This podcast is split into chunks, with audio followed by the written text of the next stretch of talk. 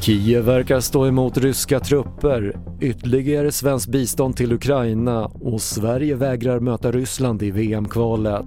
Här är TV4-nyheterna med det senaste om kriget i Ukraina och från Ukrainas huvudstad Kiev där det råder utegångsförbud från klockan 17 har det rapporterats om skottlossning och explosioner men allt tyder på att Kiev verkar stå emot de ryska trupperna och överstelöjtnant Joakim Paskivi berättar om läget.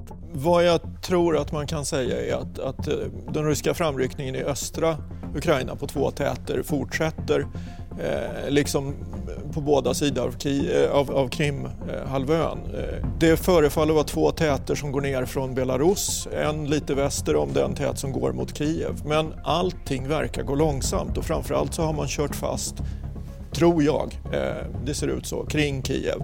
Och man har gjort två stycken, som vi har sett i dagarna, eh, misslyckade luftlandsättningsförsök. En hos de eldflygplatsen norr om Kiev och en på flygbasen eh, sydväst om Kiev. Eh, och det var där man i samband med det som man sköt ner två Il-76 transportplan också. Så det går dåligt för Ryssland.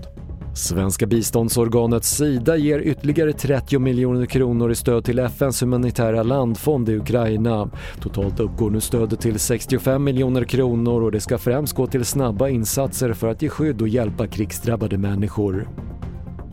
Sverige vägrar möta Ryssland i en eventuell playoff-match till fotbolls-VM oavsett spelplats. Det meddelade Svenska Fotbollförbundet under eftermiddagen och så här säger förbundets ordförande Karl-Erik Nilsson om hur beslutet kommit fram. Ja, vi har fört ett resonemang eh, inom förbundsstyrelsen idag och eh, överläggningar med våra kompisar i eh, Polen och i Tjeckien och kommit fram till att vi vill begära hos Fifa att under de omständigheter som är just nu att vi inte är beredda att möta Ryssland i det kommande playoffet i eh, mars månad.